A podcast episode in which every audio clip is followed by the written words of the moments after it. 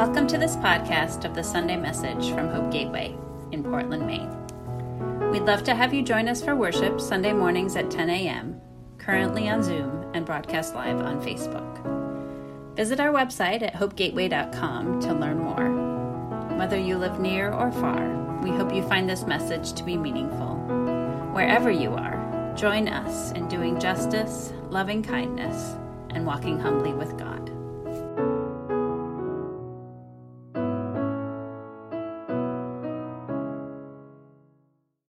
Good morning, Hope Gateway. I'm Wanda Stahl. My pronouns are she, her, and hers. And I'm very grateful to be having the opportunity to share a message with you this morning. Um, this, week, uh, this week, we are concluding our series on composting Christianity. And I've really marveled at how well this series has flowed, given that each of us that's been preaching has chosen our own topic and date. And I found that Melissa's exploration of perfection in Groves last week really provided a good segue for this morning's sharing. Now, the topic that I chose from the little graphic that some of you may have seen in the Hope Gateway newsletter is Original Sin versus Imago Dei, or Image of God. Now, those of us raised in churches may have heard of, or perhaps even been explicitly taught, this concept of original sin. And even if that term wasn't specifically used, the concept likely was either explicitly or implicitly communicated. Original sin asserts that humans are inherently inclined toward evil, that our default nature is one of sinfulness.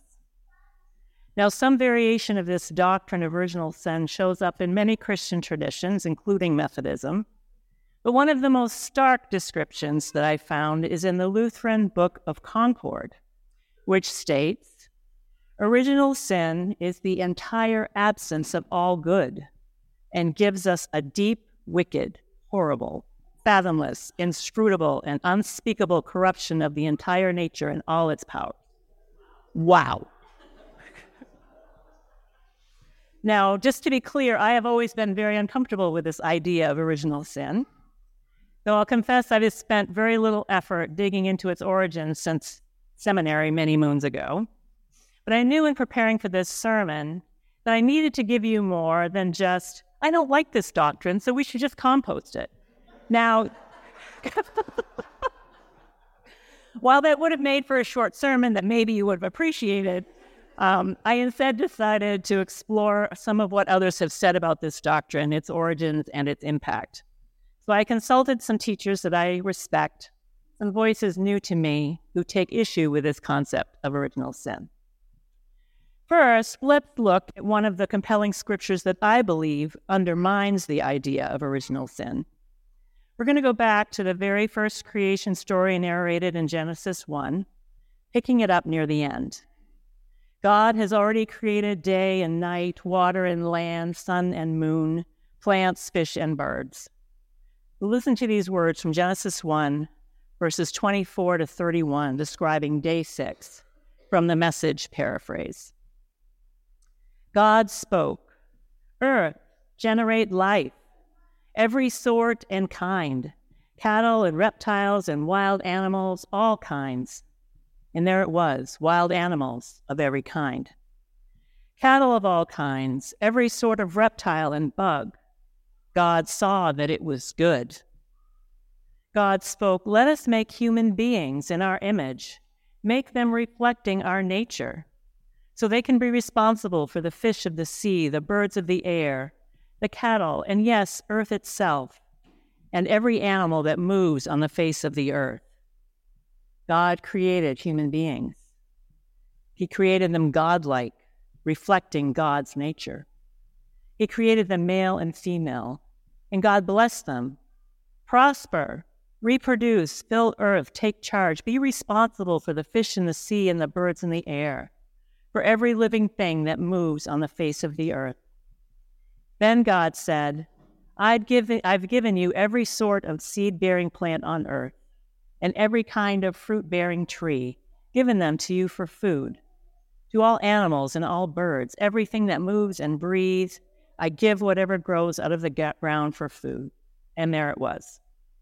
God looked over everything he had made, and it was good, so good, so very good. It was evening, it was morning, day six. So that story grounds both the Jewish and Christian community's um, belief that God created human beings, described here as godlike, as reflecting God's nature, and blessed them.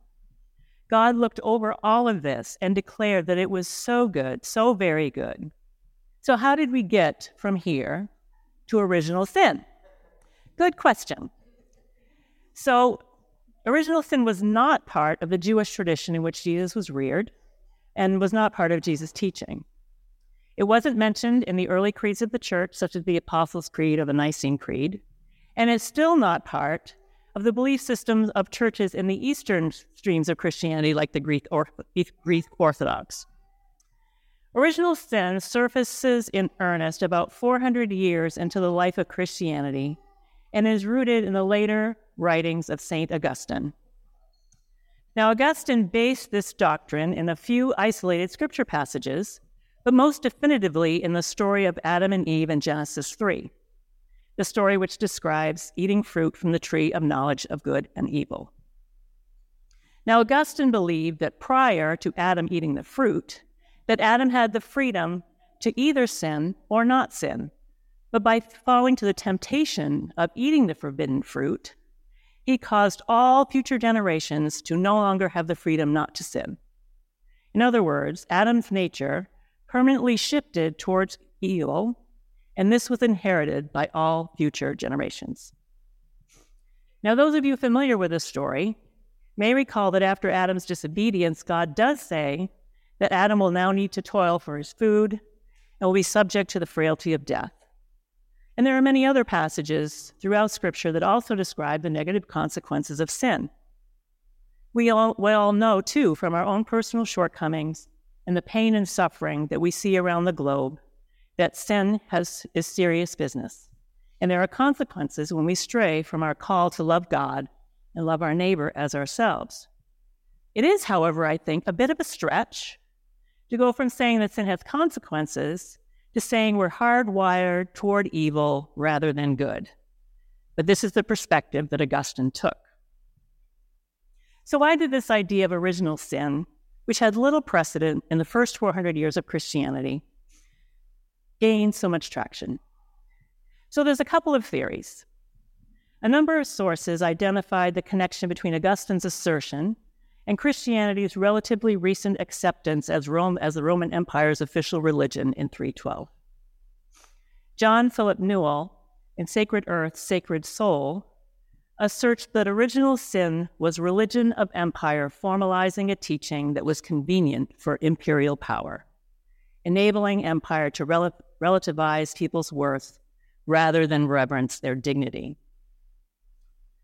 Matthew Fox describes it as a veritable weapon in the hands of those bent on controlling others.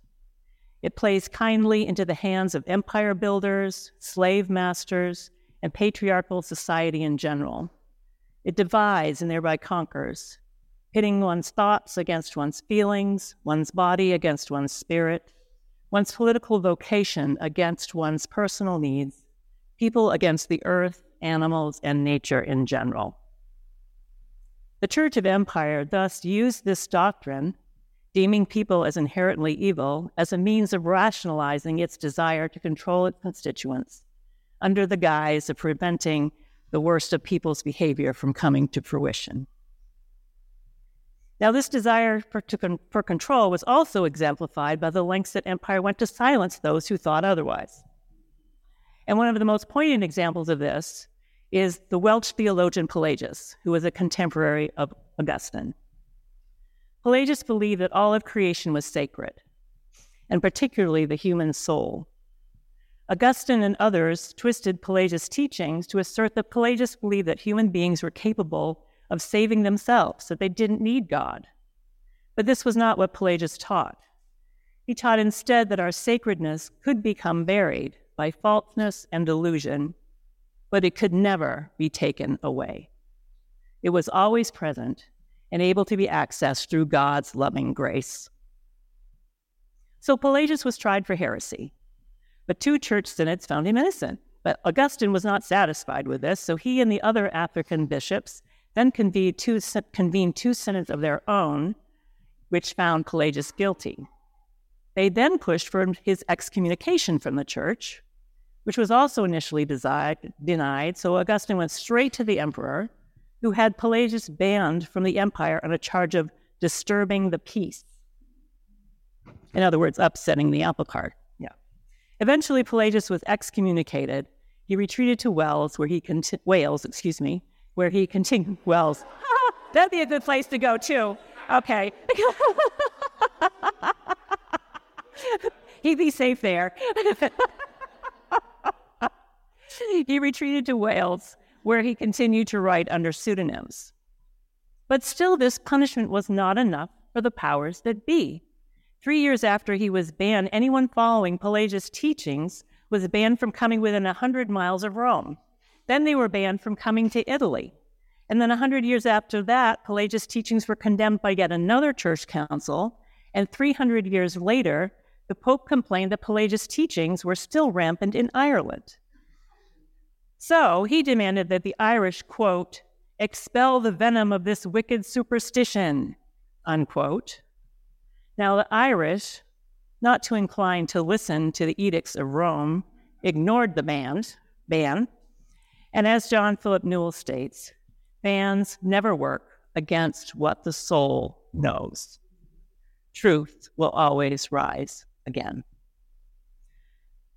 So these drastic measures to silence Pelagius are just one example of the level of threat that empire felt from teaching human dignity and the sacredness of creation. Now, the doctrine of original sin also continued to have traction because it provided a way to justify and make sense of our failings, the failings of others and the deep brokenness of the world. Some mistakenly believe that if we let go of this doctrine, it means we aren't taking sin seriously. But the thinkers that I consulted all agree that believing we are irrevocably flawed is not the only way to be serious about confronting sin. Danielle Schroyer, in her book, Original Blessing, asserts, original sin sets up our relationship with God as a battle because it immediately describes our natures as set against God. It's incredibly harmful for us to describe our relationship with God in negative terms. If we were to do this with any other major relationship in our lives, it would seem preposterous or even unkind. Then she goes on to say, when we profess to have a sin nature, we're claiming that following God is unnatural. But following God is not unnatural. It's built into the structure of our being. That scripture that we read earlier from Genesis one affirms this, as do many others. And following are just a few examples. From Psalm one thirty-nine, you are the one who created my inmost, innermost parts. You knit me together while I was still in my mother's womb. I give thanks to you that I was marvelously set apart. Your works are wonderful. I know that very well. And from Job, your hands shaped me and made me. From Psalm twenty-two, you have been my God from my mother's womb. And from Psalm one nineteen, your hands made me and formed me. And God's work of goodness and blessing in our lives does not stop with our creation. God continues to work in our hearts and our minds. Scripture passages such as Deuteronomy thirty make this clear. Prior to this passage in Deuteronomy, the Hebrew people have been given instructions for living as a faithful people. Then they receive this word from God. This commandment that I'm giving you right now is definitely not too difficult for you. It's not unreachable. The word is very close to you. It's in your mouths and in your heart, waiting for you to do it. Now, would God be saying this to a people that was hardwired toward evil? I don't think so. Instead of our identity being, uh, as human beings, being shaped by original sin, we are created in the image of God, a state of being that has also been described as original goodness or original blessing. So despite the belief that by some that letting go of original sin will result in a sugar-coated way of viewing the world. In reality, our claim of Imago Dei, or original blessing, results in just the opposite. Dan- Danielle Schroyer asserts that the cost of blessing is to see the world the way God sees the world. When we live by original blessing, we have no excuse to treat others poorly. We're called instead to see everyone as bearers of God's image, and therefore creatures of inherent worth and dignity. And it then becomes our responsibility to respect and uphold their dignity as well as our own. Richard Rohr asserts the Christian storyline must start with a positive and overarching vision for humanity and our history, or we'll never get beyond the primitive, exclusionary, and fear-based stages of most early human development. We are ready for a major course correction. For the planet and for all living things to move forward, we can rely on nothing less than an inherent original goodness and a universally shared dignity. When you start with yes, or a positive vision, you are more likely to proceed with generosity and hope, and you have a much greater chance of ending with an even bigger yes. Our original goodness is both our identity and also a goal. God created us good, in God's image, and our lifelong journey as God's people is to seek to grow into and live into the goodness that God intends for us. Our claiming this goodness motivates us to seek the dignity of other human beings, an abundant life for all of God's creation. The brokenness that is so apparent in our world right now highlights what happens when we devalue our fellow human beings and our planet. The call for us to fully claim and live into our identity as Imago Dei is essential. In conclusion, I offer this call from John Philip Newell. We are living at a critical moment of history. Will we truly awaken to the sacredness of every person, regardless of gender, race, or religion? Holders of power, both political and religious, are obstructing this work, and some of them have even denied the need for it. But they cannot destroy the vision of sacredness that has welled up again and again over the centuries and is now demanding our attention, perhaps like never before. There is hope, and it is a hope based on our deepest knowing that every human being is sacred, body and soul. May we live out of this deep, sacred knowing to be bearers of God's healing transformation for all our human siblings and all of creation. Amen. That should get me.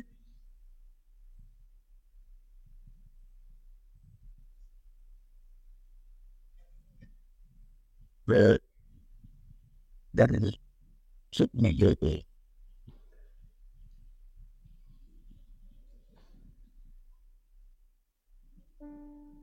I get to stand as we sing together.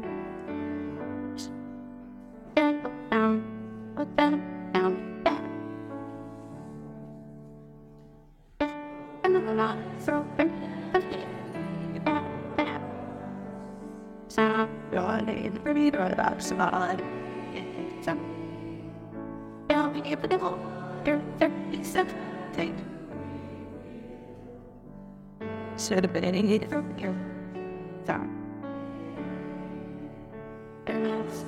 I think we can have and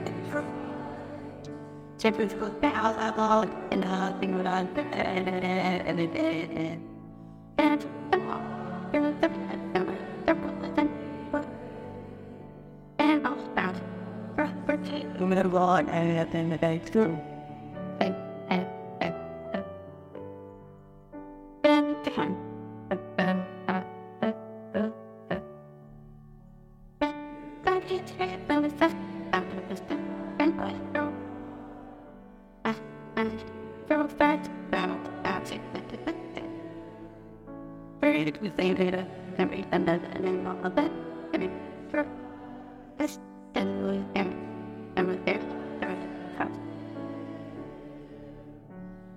So they will they will say they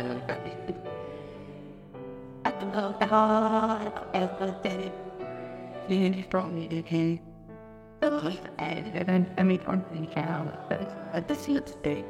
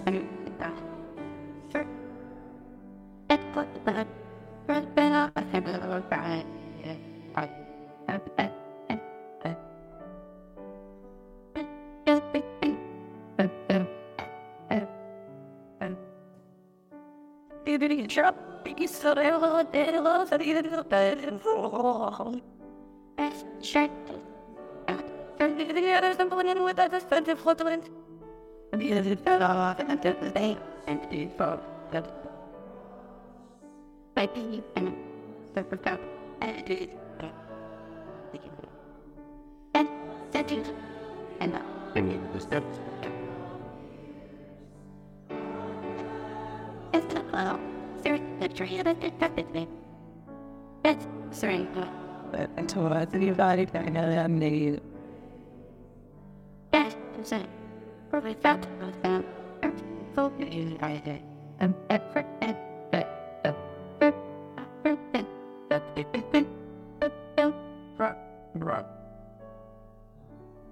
Alan. You think?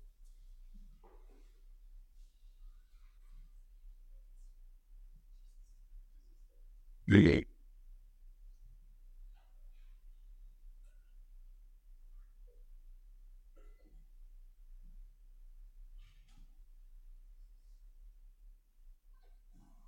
Good morning, everyone. I'm Stacy. My name's Stacy Knight, and my pronouns are she, her, hers, and I will be leading the joys and concerns this morning. Before we start, does anybody want to get some good exercise and be a mic runner this morning? Got it.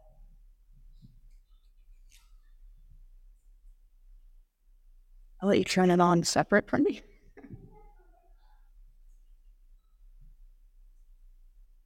Okay, so we're going to start with joys this morning, and I would like anyone here to share your joys with us. Uh, if you're in person, just raise your hand and the microphone will be brought to you. If you're online, you can either write the word joy in the chat and I can and I can turn the, the microphone over to you and you can read that. Or um, you can put your joy in the chat and I can read it for you. And I would like to invite everyone to respond to the joys you hear by using the American Sign Language movement for applause. All right. Is there anybody here that would like to start? Cassie.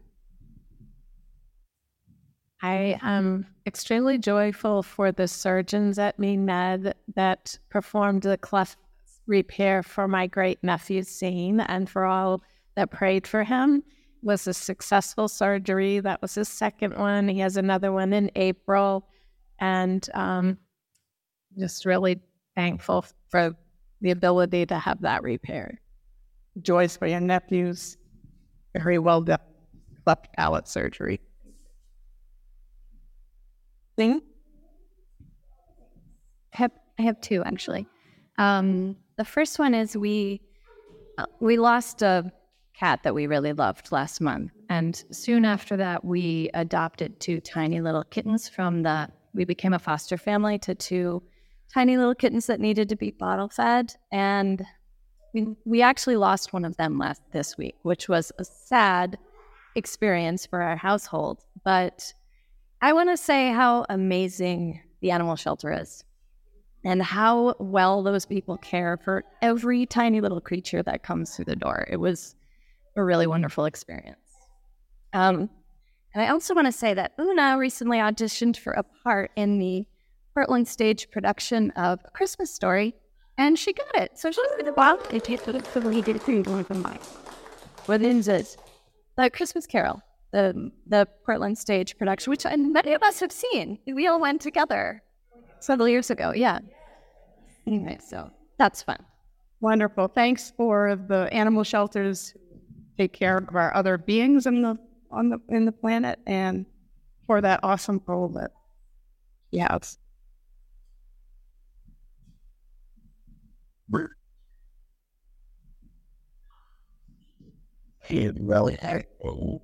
I'm Alan. Um, as we speak, Sarah's sister Elizabeth and our brother-in-law Greg are on their are in the air, flying to Maine from North Dakota, and the four of us, without any kids, are taking a little road trip this week um, through Vermont and Mon- Montreal, and then back through New Hampshire. We're really looking forward to that time together. And secondly, on Saturday, my dad turns eighty, and we're having a birthday party for him, so celebrating that as well. Choice for kid-free road trips, and that's birthday. Well, yeah, go ahead. And, um, I... I'm just so grateful for everybody who's been showing up on Saturdays at five fifteen. And yesterday we had a crew um, half of people that had never been there before, which is so great. And it's great to see the community that's built when people have a chance to work beside each other and talk about things you just have time to talk about, and how the space is just being transformed into something that looks just like Hope Gateway. So um, it's really exciting. And more to come. Um, this is Ophelia. Last weekend, um, I was at a Reconciling Ministries Network convocation, which is like our um, big gathering that happens before the huge United Methodist church gathering. Um, it's supposed to be like a time for rejuvenation and fellowship and worship and stuff for like a bunch of queer and trans-affirming Uh, United Methodists from all over the country, some from outside of the U S. It was the first time that we've held an event like this for since twenty twenty, and it was really, really great to see so many people that I admire who have been doing this really great advocacy work for such a long time. Um, and it was just neat to also see my own coworkers for the first time in like three years. Cool. So, um, yeah. Really grateful for people who have been doing work for affirmation in the church for a long time, and for the chance to celebrate with people.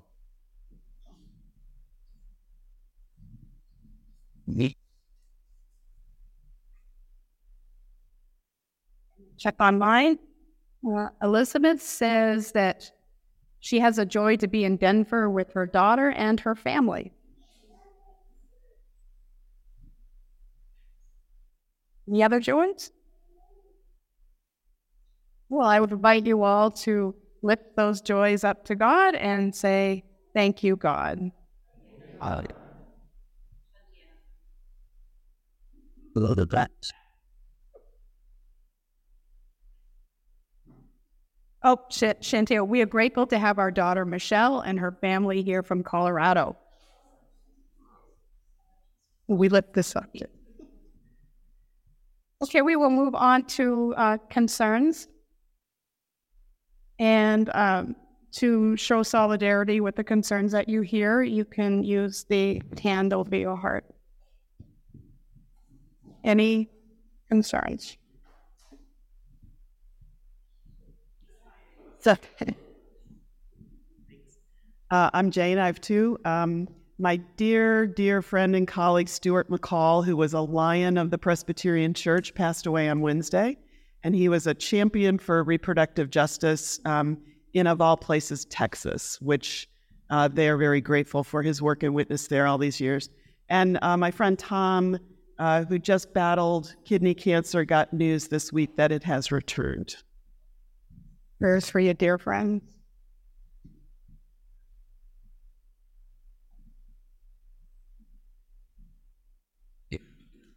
Um, I'd like prayers for my brother, Jeff, um, whose breathing has gotten progressively worse through the years, and he's now um, has now has to be on oxygen, which is a, just a really uncomfortable thing for him. He's not happy about it, neither am I, but I'm glad that we have oxygen to keep him going. Prayers for your friend that he can breathe easy. Peace.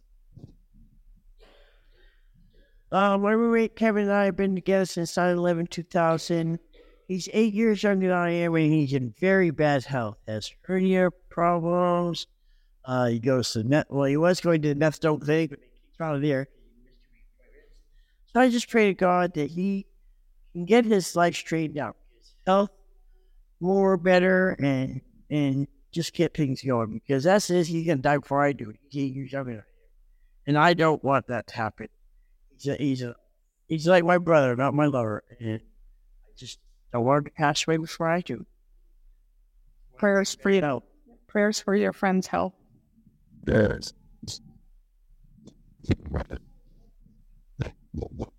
Um, my friend Dick, who I asked for prayers for, um, for colon cancer, went to Leahy Clinic on Wednesday to find out that he will actually have to have a colostomy bag on. So he'll be looking at um, further surgery and just some spiritual support. Prayers that he finds health and healing and strength.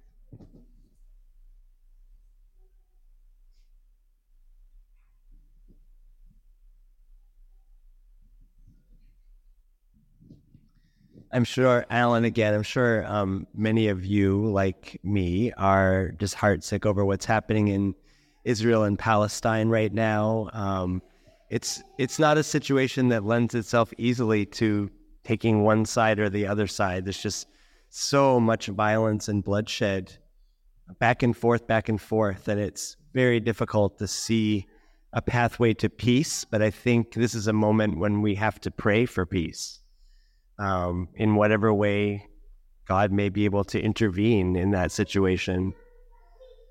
In addition to that, just thinking about all the places around the world that have been hit by climate devastation, extreme storms, fires, floods. Um, this is just a really difficult time in our world right now.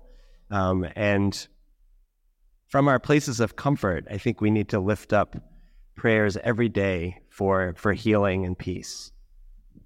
Prayers for all the humanitarian crises and environmental crises throughout the globe. That some light shine in.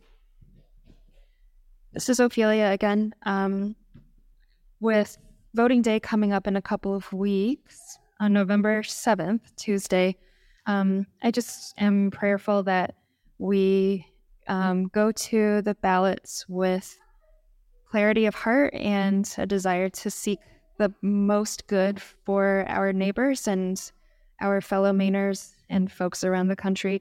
Um, and not just for ourselves. So I pray that we um, go in with a little bit of knowledge about what the ballot measures are saying, and also with um, with openness.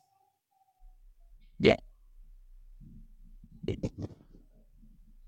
Hi.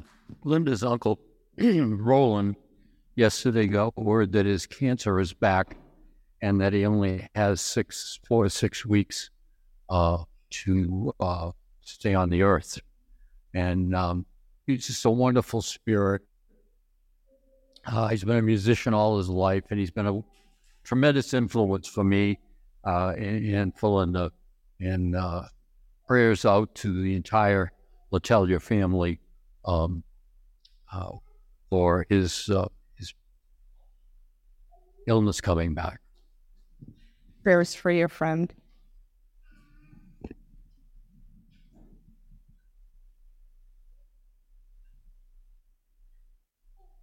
Fix it. Online, uh, Elizabeth, concerned for the horrors of Palestine and Israel, as Alan mentioned. And Shelley, prayers for my family as we deal with the loss of my uncle Wendell yesterday morning. Prayers for your uncle and his passage.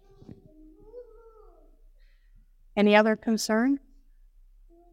I actually had one. Um, this is Rachel, and I was actually going to ask prayers for this guy, Owen.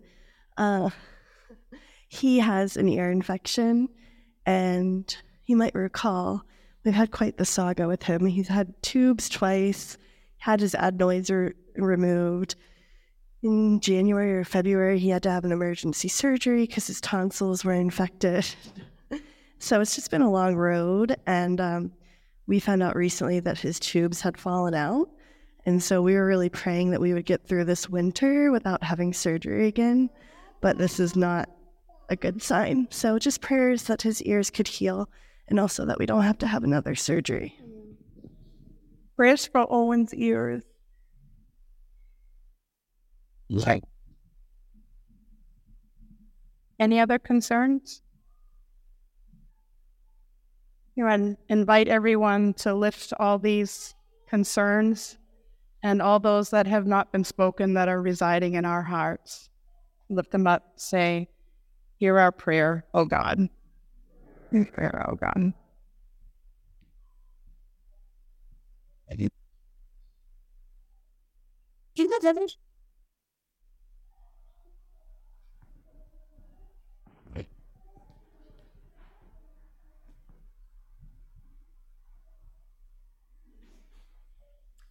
We come to a time of communion where we join our hearts and our spirits with the communion of saints that has gone before us, or whom we give thanks. Come to this table where God reorders the world into right relationship, where those made low are lifted high, where the arrogant are humbled. In this table, we are reminded that God hears earth groaning under capitalism and consumption, and that a fire burns in our hearts with prophetic imagination for a different world, a different way of being. With this hope and assurance, we turn to the witness of Jesus, whose teachings reveal the way to liberation. We seek his wisdom, we practice his courage. We remember his radical commitment to love. We remember Jesus, who showed the ways of justice and mercy, turning the norms of society upside down. He welcomed and empowered the outsider and stood in resistance to the powers of oppression. Like so many among us today, Christ's choice to live his truth and challenge oppression put him at risk. And yet, on the night in which death, hatred, and betrayal would seek to have their last and lasting word, Christ remained centered in radical peace and showed us love embodied in washing the feet of his beloveds and serving them at your table. On the night of his arrest, Jesus shared a meal with his companions. He took bread and blessed it and broke it and gave it to his disciples and said, "This is my body, which is given for you. Do this in remembrance of me."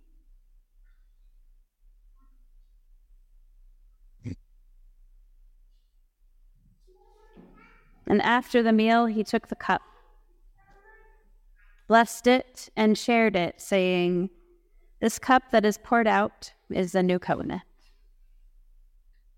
May the Spirit come and settle upon these gifts, making this bread and this cup and this rice cake be for us the holy, a holy encounter, reminding us that Christ is with us, that resurrection is a promise granted to us, and that the kingdom is always closer than we can imagine. May we be nourished that we might nourish others. We pray together in the way that Jesus taught us today in words interpreted by in flesh. Mother of us all, who dwells within and beyond, sacred is your name. May your holy vision for collective flourishing come to fruition among us. May your dreams of justice, love, compassion, and connection be enfleshed on earth. Provide us today with what we need to be nourished in body, soul, and heart. Forgive us for the harm we cause as we seek to forgive those who have harmed us. Lead us away from everything that destroys, and liberate us from the hands of evil. For you are the ultimate source of hope.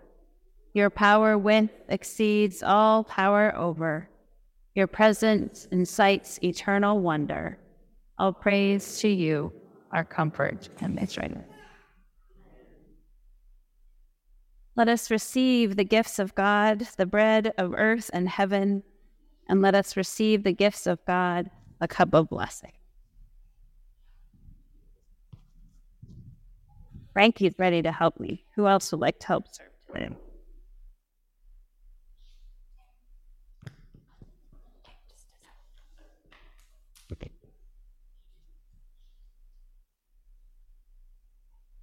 How? Is long how? Brilliant.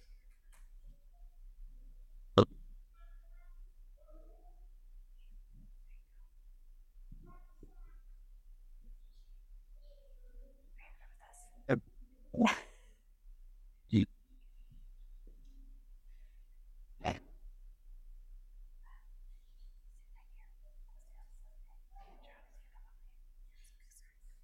Um.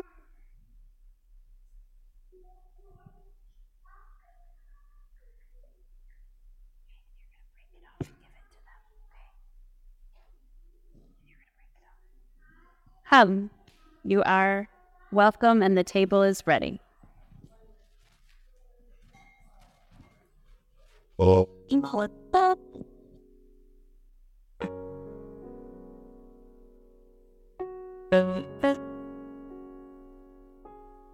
remember, remember.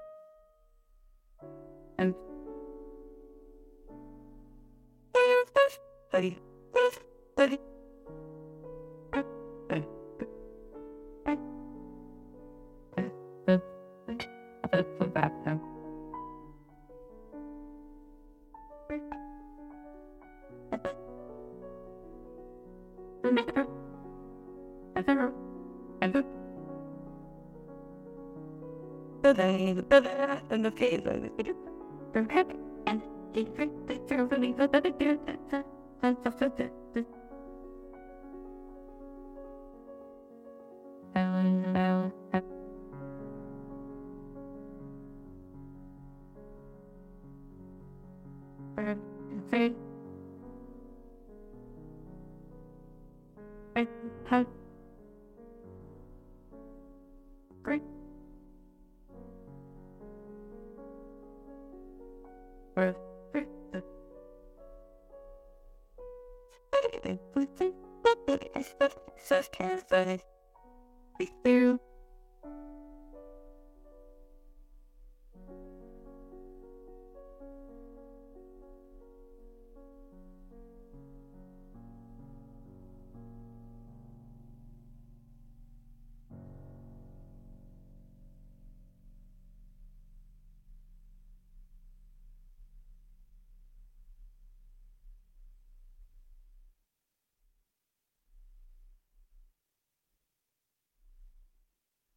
Me. Gracious God, we thank you for this mystery in which you have given yourself to us. You companion us, companion us on our journeys and feed our souls with your presence and your grace. Send us out nourished and accompanied in your name to love all people, to bear one another's burdens, to provide for healing, to proclaim your kingdom, and to bring peace to every place you send us. We pray and we live in the power and the presence of your loving spirit. Amen.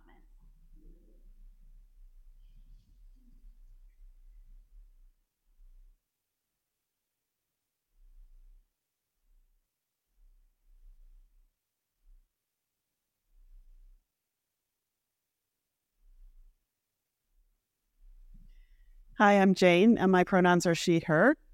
And I'm going to invite you to participate in the... Hi, Evelyn. Oh, it's so good to see you. I didn't know you were here. I'm in charge of taking attendance, too.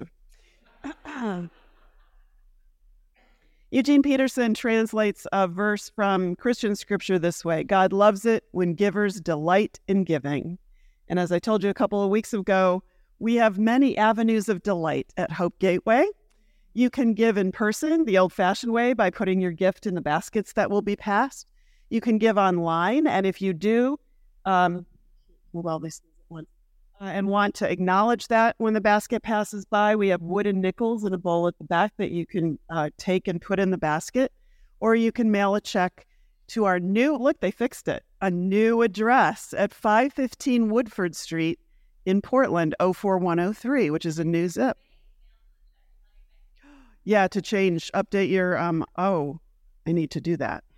Um, so whichever way you give, I hope it brings you great delight today. We'll pass these baskets around as announcements are being made. It's about you popping up. It is Youth Service Corps um, for our youth. You already know about that if you're going. That's a reminder.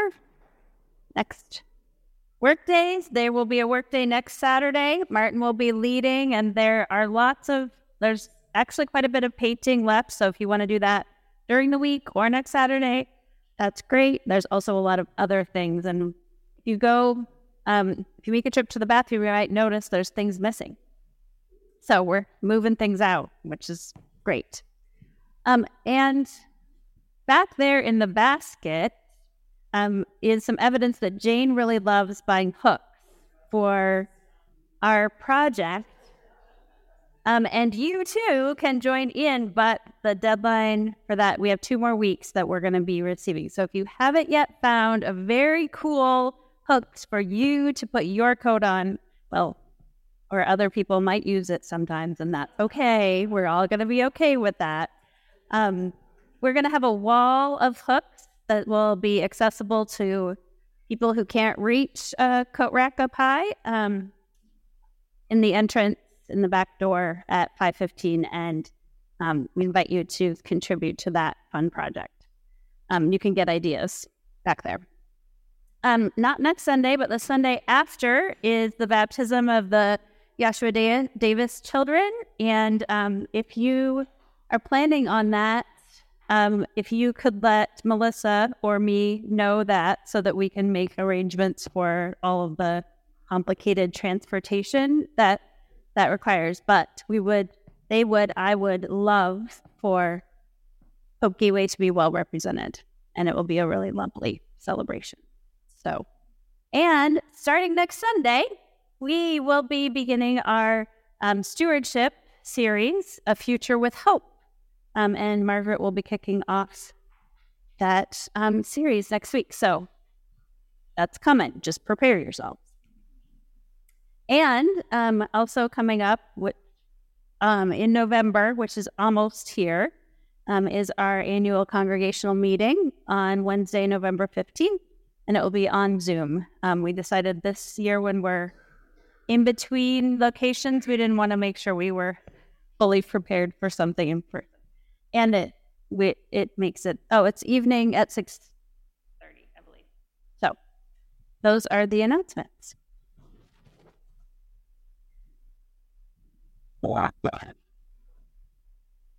Friday is a dedicated gift.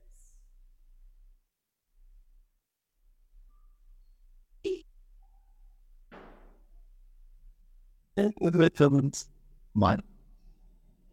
Being loving God with this money, make a whole new world. With these gifts, make real what your prophets declare, that with your help we can make a world where everyone is loved, a world where justice and compassion roll down like a mighty river, a world where everyone has warm food, cool water, health care, and beloved community. We dedicate these gifts, freely given and gratefully received, for our shared work, shaping a better world for all.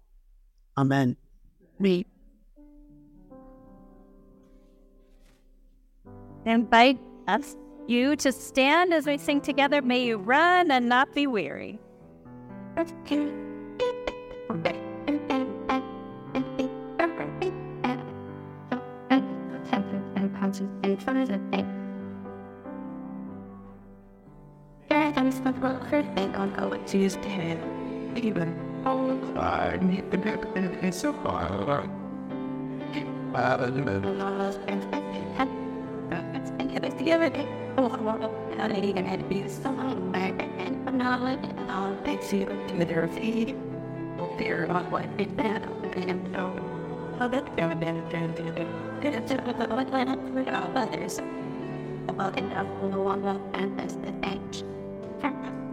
without it all, I cannot do it. Any other art beat. Oh, in a pile and a table. And it's everywhere. I love it. Better you take away. But it was one and you love that. No, I turn it up at the cold hour. It's a freak. I love and wow, but it's not. Was it worth that? I thought that then my cats were brown. Pretty well. May we all go from this place knowing that we are beloved and blessed children of God. And out of that blessedness, maybe we, we be instruments of God's love and healing in the world. Wow. That's fantastic. Has it been thought I just put the and that big man film it could have really got it out of the oh better we're you know.